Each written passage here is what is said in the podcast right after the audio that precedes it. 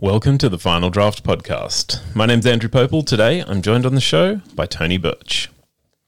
The Final Draft podcast explores books, writing, and literary culture. Every week, Final Draft broadcasts from the studios of 2SER in Sydney, Australia. At Final Draft, we are dedicated to exploring Australian writing, from debut authors to household names. Each of these conversations looks into the issues that drive the author's storytelling to help you discover more from the books you love, because these are the stories that make us who we are.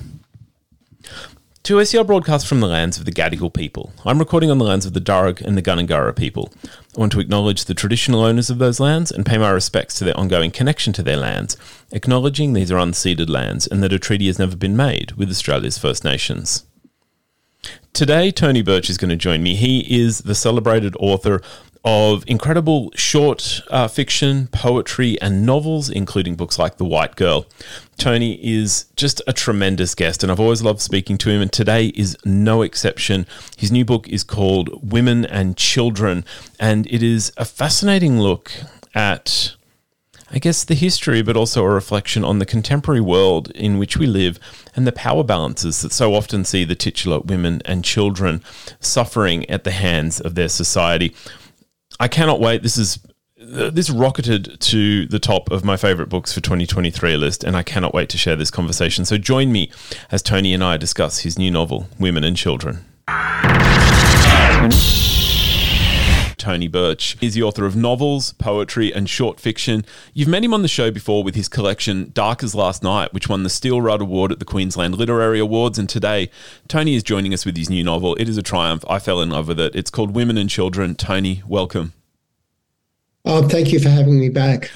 I, uh, I, I couldn't not when when this book arrived, and I just want to I just want to s- set it up just a little bit for the listener as we we meet Joe Joe Cluny. He lives with his mum and his sister Ruby. Now Joe's no stranger to violence, getting the strap more often than accolades at the Catholic school he attends, and Ruby's warned him that you don't ask questions about other people's bruises.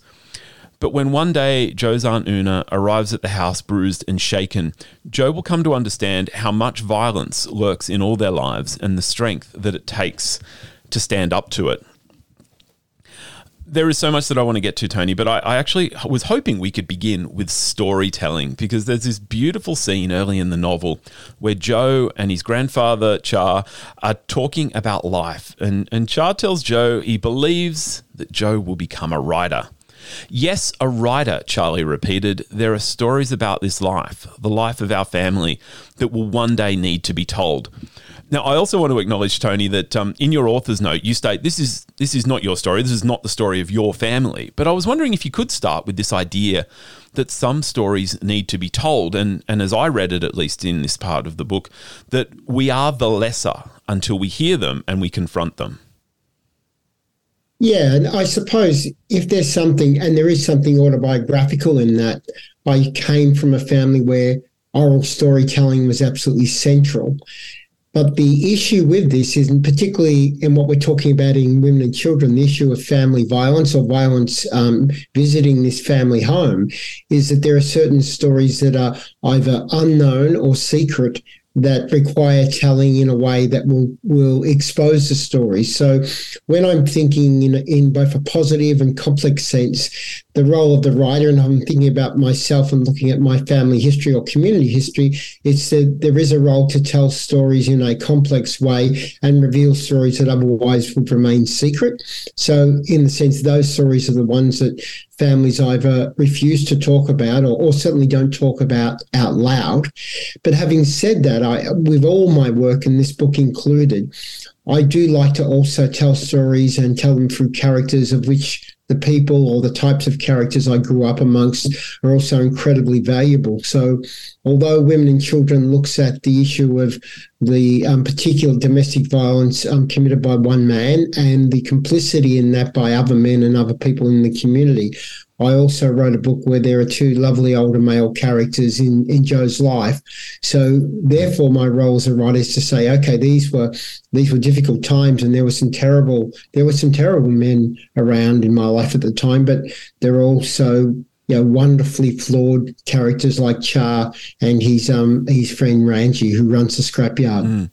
I also sort of found implicit in the novel that this telling of the story, the telling of the story that that needs to be told, helps to shatter kind of the the dominant counter narrative and it's not really you don't you don't force this in women and children but i think we can understand that for these people that are the victim survivors of violence, the people that are able to perpetrate it have their own story where they're upstanding members of the community or influential, and, and that helps them get away. And and sometimes telling the story that needs to be told shatters the counter narrative, which is a false narrative, even if it's believed. Yeah, and I think that that last word you just used is that I think it's really interesting because I don't think it is believed, but it can't be hmm. uttered. Mm. In other words, it cannot be uttered that this is completely contradictory, hypocritical. So the idea that these men are either upstanding or if they're if they're um, forceful figures they are in a positive way. Yeah, that old notion of working class men protecting their family. Now, that's the case in some instances, but I've always been interested in the, the hypocrisy of male strength or mm-hmm. yeah, the, the terrible hypocrisies of patriarchy. So that in the novel, the story I really want to tell uh, uh, is to expose those secrets, to expose those lies. But of course, to really to talk about the courage of women whose stories might otherwise not remain silent but remain quite internal. So yeah the stories that women tell each other about these issues are, are very common in my community or work very common but they weren't stories that were told um, outside the framework of, of women's experience you know, speaking to each other. So joe and um, his sister ruby particularly joe is, is a witness to these hypocrisies and they puzzle him um, he doesn't understand what is happening to some extent, considering he has such a loving um, grandfather. And then my role as a writer is, in a way, is to see myself as a, a version of, of, you know, an absent Joe you know, 50 years forward looking back on that. So I, I as I said, when I, and I, I it, when I, it is not my family story, this family, but I suppose the influence of my experience is very strong, both in relationship to this issue, but also even much more stronger in relationship to the complexities of Catholicism. So I was, uh, you know, went to um, Sacred Heart School in Fitzroy. I was an altar boy. I was, I was right into being a good Catholic kid, and all the hypocrisies of the church were prevalent in my life every day and and that has never left me i've been surprised by the way over the years the extent to which religious you know iconography and philosophy and hypocrisy has leached into my work even when i don't want it to mm. So many directions. I want to. I want to follow up on what you just said there, uh, Tony, because you know, look, there's there's nothing like a good Catholic school tale to uh, to make readers of a certain age flinch. Um, I went through the system a lot later than Joe, so I was I was only ever threatened with the stick. I was never hit. Um, but I was wondering, and look, I, actually, I feel the need also to acknowledge that I, I, some of my work takes me into Catholic schools now, and I meet some incredible teachers. But we we understand that the the history sort of stands for itself. I was wondering though, in, in Joe's world of, of this covert violence, these stories that need to be told, what this institutionalized violence meant for the status quo and how corporal punishment was viewed at large. Yeah, and I, I, suppose I should give my own caveat here. My my grandkids go to Catholic school now, and it's wonderful. You know, my granddaughter is eight, and when I told her I used to get this strap at school, she just she could not comprehend it that a teacher would would hit you and i think that's great so and they love they love their school mm. so yeah it's not a it's not a, a damning statement necessarily of the catholic system but when i was at school in the 60s um, it's interesting you say you were threatened. We weren't threatened; we just got mm. it. so there was no threat that came with it. I would say, uh, quite honestly, that I can't remember a day going by where someone wasn't strapped, and you were strapped um, for quite menial things. I, I, remember being strapped for having dirty shoes one day, and sometimes being strapped for yes for greater discretions, but. I transgression, sorry, but I think that for me, looking back, and even as a child, is again that this sanctioned violence administered by the, church, the Catholic Church, through nuns, um, through priests, and through Christian brothers. The thing I understood as a child is that my my family didn't in any way believe that there was anything wrong with that, and I think that what my mother did, although she never went to church herself, it's a bit like Marion isn't a strictly religious person. The mother, the mother of the two children in this book, is that I always felt that my mother handed us over to the school for discipline. So if I went home and said I'd been strapped, there was no sense that my mother thought, oh, that's not right. And she wouldn't say, oh, they shouldn't do that to you. She would ask me what I'd done and I would tell her and she, she'd sort of nod her head as if to say, okay, that seems like an adequate punishment. So, so then you you sort of um, juxtapose that with with violence of men, and and what you're seeing is a, a, sort of a, a boy who's confronting violence both in his daily life at school, and in this case, certainly not in his home, but he he as you say, he's witness to the bruise of other children that he sees when he takes his clothes off at the swimming pool, and he of course then is exposed to the terrible violence experienced by his aunt um, Oona. So it's about him being both very saddened by it, but also incredibly puzzled because he, you know, he's a mischievous boy, but he's not a violent or aggressive boy in any way. He's very gentle, and he he he cannot really comprehend it. And in that way, that also reflects my childhood of of never really understanding why why this happened. Um, it was that it almost felt that you, it seems odd to say this, you were serving someone else's needs. So it wasn't about you needing to be um, punished to understand how to behave. It was almost like you were serving their need. And I will say that the both with the nuns and, and the Christian brothers, they, they seem to take enormous pleasure out of strapping you. Like it was something that that meant something of value to them. It's a bit crazy when you think of that. It makes me think of um, you know, phrases like "see what you've made me do" or um, "I'm doing this yeah, for your own good." Well, I think that's true, and I think that's indicative of when um, Oona at one point returns to her violent partner and she explains to her sister Marion why she's doing so. Um, there's a twofold reason for that: is that she she she is duped into believing, as many women seem to be at the time, that her partner will rectify his bad behaviour, but also that there's some fault of hers and part of that fault is to, to expose the rest of her family to the violence of her partner, which she wants to stop. And to use the religious um, reference here, when she goes back, there is something of the sacrificial lamb in this that she doesn't want her family to be witness to any other violence that she might be exposed to. In an odd way, she wants to protect them from what's going, what is inevitably going to happen. Yeah. Um, a challenge, a challenge I found, Tony, as I was preparing for this interview was that while the, these topics that you are discussing in the book, they, they still cut to the heart of our society, even though the story is set some sort of 50, 60 years ago. I found I was I was focusing in on the big actions at the expense of the quiet. You know, I was asking questions about the violence. I was asking questions about the men, um, and and the the characters, characters like Marion, Joe's mum, she's this quiet force through the novel, but it struck me that you you draw her character with this enormous restraint, or perhaps it's her own restraint that you are depicting. How was it writing Marion, I guess, in a world that expected her to be small, expected her to be restrained? Um, it, it, I enjoyed writing the character, and and I suppose, and I didn't want to I didn't want to signpost it. There is, I think restrained is a good word, but I think restrained also needs to come with a sense of resignation.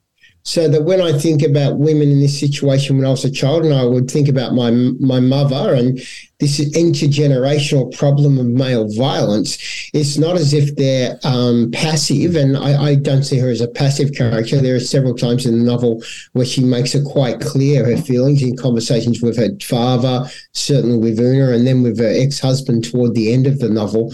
But I think that, like many women I I know, that that because they felt so restricted in in what they could do to defend themselves. And as we find out in the novel, it's hard to get any well justice. Um, certainly not from with the assistance of uh, of men in their life. That a lot of what happens around these women is with a sense of of a resignation that this is the way they live. And yeah, it might seem um, odd to say it from today's perspective, but I know that in the case of yeah, women in my family, they would strategically, for instance, they would take a hit for their kids. So when they thought that their kids were under threat of violence from a male figure, and it could be the yeah the kid's father, I know of women who would deliberately provoke the the aggressor to to draw him away from the child to, to them and you know, they turn it terribly. You know, I, I remember thinking that these women almost become human shields. There's a need to protect their children.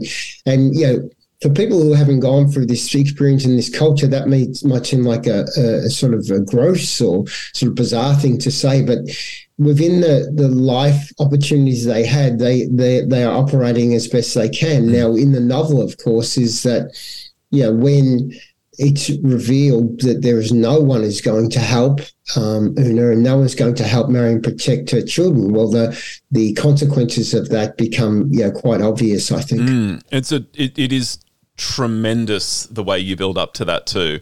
Um, I, we're not going to say anything about that at the moment. There is so much there for the reader to discover themselves. But I was really also very interested. We've talked a little bit about Oona. Um, the violence of their world is it's really hits home for pardon the expression sorry for Joe when when his aunt Oona arrives at their door one night um, she is trying to hide her injuries but can't the complexity of Oona's situation I thought was really underscored by it's noted several times by several characters the sharp difference between her defiance and her her sort of like outwardness when she was young and her current situation given the way that we meet Oona, did you did you have challenges? How did you navigate building up her character so that she wasn't just a victim survivor?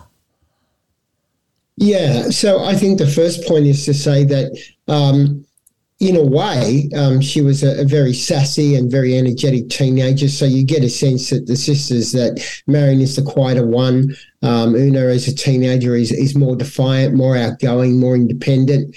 And by the time we meet her in the novel, though, even though she outwardly on occasion tries to convey, well, maybe confidence, but certainly assertiveness, she really has been broken by her partner.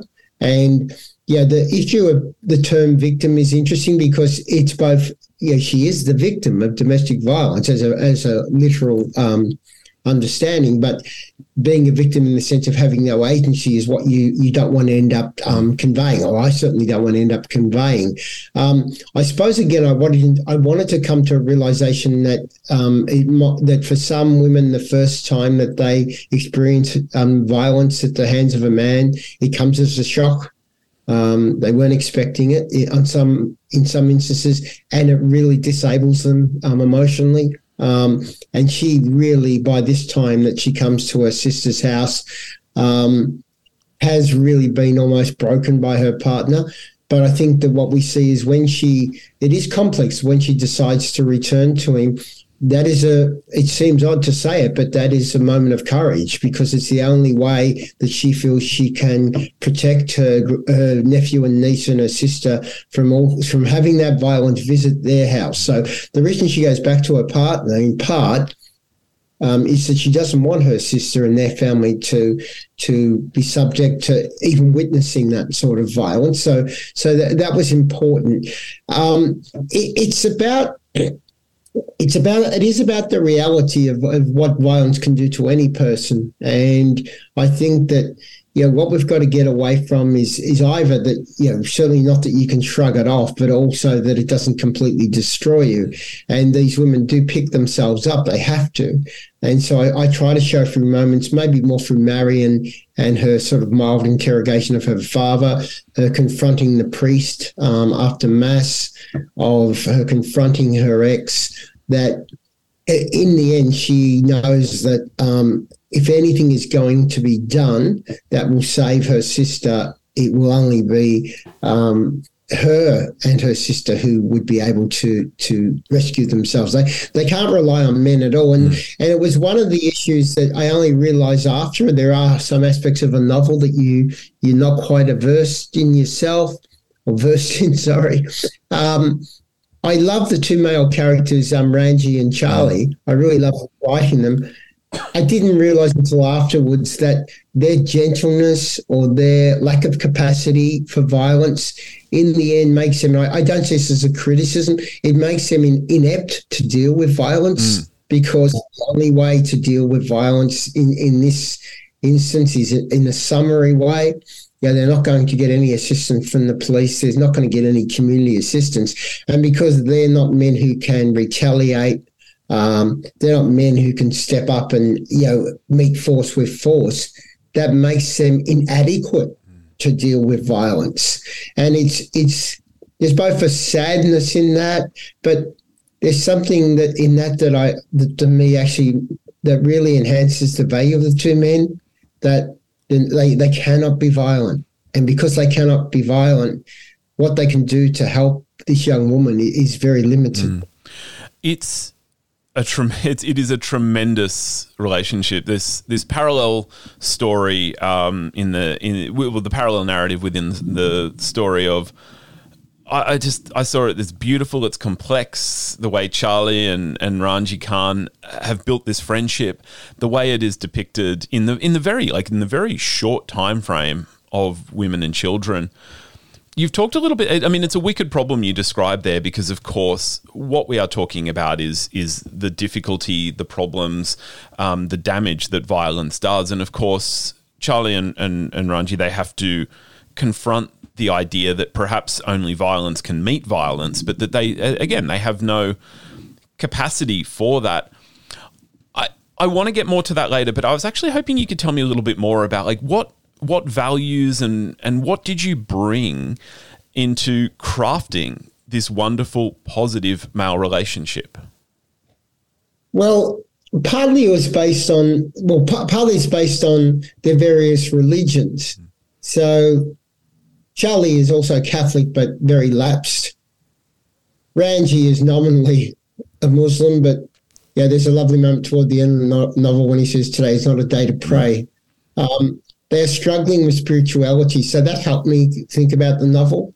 So there's a scene where Charlie goes into a, a, a church in the city and speaks to a young priest and has a conversation where he he feels he hasn't given up on God, but he's given up on the church. So it is about these men struggling with a sense of their own spirituality in the novel, which, even though it's not the main narrative, was really important to me. There's also the um, what you might say is the role model. So again, not my experience, but I did model these two old men on two men in my extended family. So one of those men, um, my great great uncle was Australian bantamweight boxing champion in the First World War. Um, um, his name was Les Ranji Moody. Um, and another man was my great grandfather by marriage, um, Butta Khan, who married my great grandmother, um, and they lived in Fitzroy um, when I was a kid. So it's about knowing men who were not like others in in in your life um, and knowing that gentleness so that was that was really important but i suppose in in the sense of the novel i wanted joe in particular to have to have the opportunity to um, experience role models mentors in his life although yeah they don't do it overtly by experience of, of being firstly you know his very close relationship with charlie his granddad and seeing his granddad with with, with um, Ranji. There's a very brief, and sometimes as a novelist, you do things that readers might miss, and it's not the reader's fault. You don't dwell on it a lot. When um, Charlie goes to the scrapyard and sees Ranji and they hug, I mean. Mm. The boy is even puzzled by that. He's never seen men hug before. Yeah, men, real men don't hug. You know, I'm being a bit facetious, but it's really about him being able to learn through experience that there are men of value in his life because what I wouldn't want for Joe as a character is to be um, only know men mm. um, who are negative, only know men who, who were violent. And it does reflect it does reflect on my own life that you know I, I grew up amongst men like the perpetrator of violence in this is in this book but I have very close male friendships. Um, and I suppose I'm choosy about who those men are. I said in the talk I gave last week, I have a, a Sydney Swans no dickheads policy. So I like to have male friendships, but yeah, they're, they're quite special to me. And yeah, I've got my, uh, my grandson who I care for each week. And yeah, I wouldn't want him exposed to men of, of, of aggression. So it was to, I, I do I'm a bit, you know, emotional. To I would think if my grand, I have three young grandsons now, and yeah, when they're a little older, if they were to pick up a book like this, I would hope that they would really love those two older men and that they would see that these men are, are, are good men. So I wanted to write a book where there were both good men and, and, and a bad man at the, at the heart of the book. Yeah. I'm going to paraphrase here for a couple of reasons reasons of, of the story and the uh, not revealing the narrative. But um, for me, it was moments where a solution may present itself, but I guess the solution is nominally strength, is nominally violence, and they're able to turn to each other and and you can hear effectively I can see you think you need strength right now, but you don't. Let me be your strength. Like that ability to say, you don't have to take all this on. You you can ask for help. You can, and the the softness in saying, you know, something along the lines of "Let me be your strength," and let's let's not think that we have to be overt. Let's just you know take a beat. Um, yeah, just just really lovely and really really sort of positive a positive way of of saying this is how we can be us. This is how we can be men. Yeah, and I think that um, I mean, just at a general level, if if a good man, if his only option in life is to become even defensively violent, like an aggressor, there's something destructive in that, and it's yeah, and I understand how why the this might happen. I'm not I'm not even making a judgment. Mm. I'm thinking that for Charlie and Ranji, particularly for Charlie, if he were to respond to violence with premeditated violence of his own, it would mean that the violence of the perpetrator has damaged him, has poisoned him, and I I didn't want that to happen. Mm. Um, yeah, and I I did I did think a lot about this.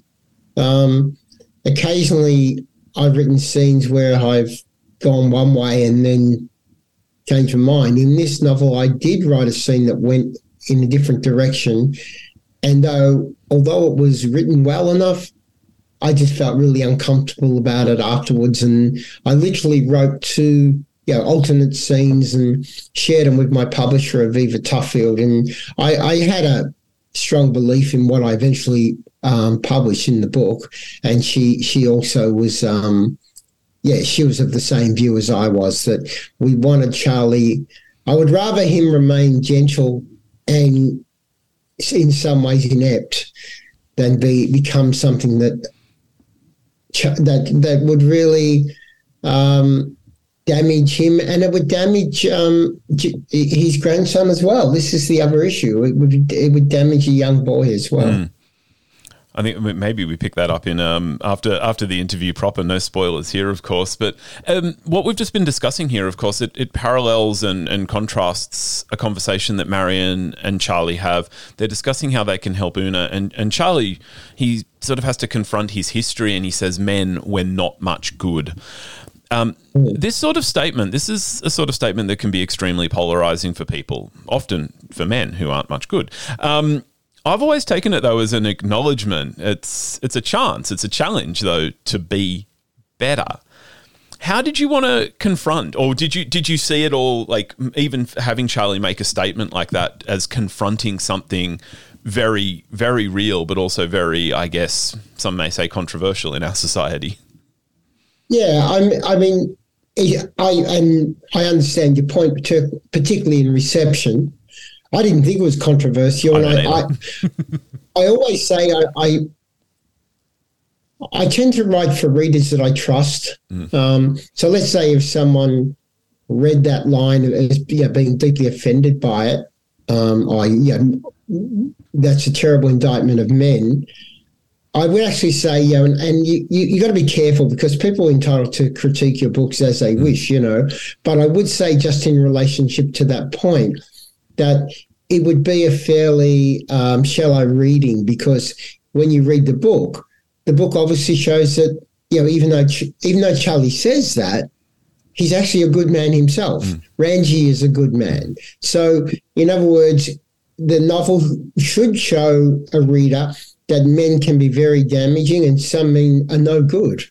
um, or they behave in a way that would allow you to to justify a statement that men are no good. But then you see that there are men like Charlie and Ranji who are very good, and I would hope that readers would recognise that what what Charlie is really doing is is articulating a fault in men he's not really making a damning generalized statement of men. And he, we've got to remember, he's doing it out of despair because of what's happened to one of his daughters. Mm. So both the despair and sadness and the hopelessness does encourage him to um, say that. And we've got to also remember in the same conversation, although it's quite limited, Marion does is able to mention, you know, several good men, although she has only on one hand, but just the way that she talks about those men. And there's that little scene there where she talks about a man who whose wife had left him and he he throws all her her dresses in the into the backyard. So just little moments. I think readers who understand what I'm trying to do would say, well, actually, it's saying that there are good men around, but yeah, there are men who need to be a lot better. And yeah, we we can't we can't um, avoid the fact that we live in a society where women face violence from men on a daily basis. That you know, the killing of women, the uh, you know, the terrible violence towards women. It, it's endemic in Australian society, and uh, um, we can't shy away from that. And I, as a man, you know, I've heard women say, "All men, none of you are any good," and I, I, I, can't be defensive about that. I've my only reaction is, "You're right," and I've got to do something to be better. I um, it's a tremendous scene, and and of course, it's tremendous when when Marion does make that declaration. I know you didn't write it this way, Tony, but it, it very much sort of read as she can count them on one hand with enough fingers left to give to the rest of the bad ones. um, and it also it always strikes me just this this idea the, the the challenge the question the reflection we're not much good is is the difference. If we if we can pause if we can stop if we can actually take the time to say am i? that might be the the difference. Yeah. Yeah and and to think about being responsible mm. um not to be defensive. I mean it's about you know it sounds odd because you could say, well, don't take it personally, but what you can and should take personally is the responsibility to be better. So don't be offended, be um, proactive in regard to, to that. And, yeah, and for me, um, yeah, I've yeah, I've got four adult daughters. I must be a responsible person in my family because I know that for better or worse, the way you behave does influence your children. And um, I have a, a, lovely son and four daughters, and I want them to see me as a responsible member of the family, not as a you know a patriarchal head of the family, as part of this family, so that um, my daughters respect me as someone who I think understands them and values their independence and you know, I'm very supportive of them, but I would in no way try to dominate them. And uh, I, I think that's important to, to, to live as you would hope others to, to live also. Mm. Can I can I ask how they have reflected, if they have reflected on women and children? Well, I, I mean, I don't know if you, you, probably don't know this, but when I launch my novels, I, I don't get minor celebrities or other novelists. My children always launch my novels. Oh, so that's awesome. My oldest daughter, Erin, will be launch, launching this novel. Um, she's reading it at the moment. I don't know. I haven't had any feedback. Um, they read all my books, all my kids, and, and do give me feedback, most of it quite generous. I did discuss this book. Um, I've discussed it with the family as I've been writing. My my feeling is that I think that they will will enjoy it, but I, I think for them because we come from a background of terrible family violence. So not in our generation, but the generation before. And in our family, we're much more fortunate than others. We've never been secretive about this history in our family. And I take that because of my mother's courage to be outspoken. Um, it won't surprise them. I don't think my you know, my philosophy as a writer that that I utilize through the characters and through the story. So I hope they're surprised about the novel in the sense as they would be any good storytelling that the plot and the outcome is something that surprises them. So I, yeah, to be honest, I hope they enjoy it as readers. Mm. I can't not mention Ruby. We have touched on her. This is Joe's sister. Um, and I, I, might sort of wrap up uh, this part of our conversation by just noting I read this as a pivotal scene thematically where Ruby has been away. She won a sort of a holiday where she she got to experience life outside of her home. But when she returns, she stands up for herself and for Joe, uh, scaring off a group of older boys who would, I guess, were bullying them. Did you want Ruby and Joe, I guess, to be almost parallel visions, a different type of future to the world that they were living in? Yeah, I mean, look, in part with Ruby, when she confronts that boy and then she talks about afterwards of, you know, a couple of girls in this country farm she went to teaching her to fight. Um, I mean, there's a reality to it. I have two sisters who I grew up around, and yeah, they were very physical in defending themselves. So that my older sister, who's 18 months older than me, and so there's about the same age difference as there is between Ruby and Joe. She would not only defend herself physically in the street, she would defend me also. So part of that is just reminiscent of the strength of my sister, who wouldn't allow boys to, to bully her or, or to bully me. And I suppose it depends how people take it, because I think there there might be some sense of, you know, we say, well, as we've been talking about today, you know, is it is it problematic that the only way you can deal with violence is to react with violence? Um, in some cases, yes. I mean, when I grew up and when these characters are growing up and they're on the street and someone wants to bully them, their only option, if well, one of their options is to defend themselves, and she makes that de- she makes that decision um, that she will not let this boy stand over her. And for me, that, that I'm not making a sort of in my sense, it's neither a a life lesson. This is the way you should be. So I'm not saying say to my children when they're teenagers, well, you should do this. It's not a lesson in what you should do to survive, nor is it a criticism. It's a reflection of reality when both children, and in this case, I think when the women in this novel are confronted with violence and the community or you know, representatives of the state, and here I'm talking about police, when they won't intervene to to help people who suffer violence, the response left to you is usually to retaliate or to you know, run away, I suppose. But in the case of Ruby, she just won't tolerate this anymore. So it is a reflection of um, of my past, but also again thinking of my my my daughters in particular and my well and my son. It's that yeah they they know and I know that in their friendship groups, my younger daughters in particular, who are in their um, early 20s, if one of their female friends is has a violent partner or is threatened with violence, they will they will state very directly that it's not tolerated. So they don't go and punch some guy in the face, but they will not remain quiet, which I think is a real shift and I think a vital shift that all of us, men and women, when we know that a woman is threatened or children are threatened with violence, it's vital that we stand up mm. and confront the person. And I think there's more more chance of ending domestic violence when that when a bully knows that their behavior is simply not tolerated. So, it, yeah, there is some forward thinking in that, but it was more just to to think about was to think about girls that I knew and to think about girls like my older sister who made very clear decisions to protect themselves when boys were attempting to bully them. Yeah. I feel like we've we've come full circle to the stories that need to be told, the the things that need to be said out loud. Um, Tony, I thank you so much for the time you've taken today. Women and Children is an absolute triumph. I've I've loved this book so much. It's um, it's it's shot to the top of my favorite books of 2023. I'm I'm I'm not not uh, shy about saying that, and I appreciate your time today. Don't read any more then, just in case. That's it. Last final draft episode. No more books. I I am speaking with Tony Birch. His new novel is Women and Children. It's out now, or um, it will be at the time of our speaking. Tony, thank you so much for your time today. Oh, thank you so much. It's been wonderful.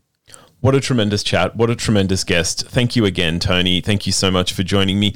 That is it for the show today. Final Draft is recorded on the lands of the Darug and Gundungurra people.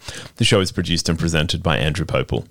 Do stay in touch. You will find Final Draft on Twitter, on Instagram, on Facebook, to various degrees of uh, like my ability to keep up with posting. But if you would like to get in touch, if you would like to reach out and talk about what you're reading, what you're enjoying about the show, what you've discovered, all of those mediums, or why not leave us a review on the podcast app that you are listening to right now? It's a way to reach out. It's also a way to help other people discover the show. My name's Andrew Pople. I'm going to be back with more great conversations from incredible Australian authors here on Final Draft. But till then, happy reading. Bye for now.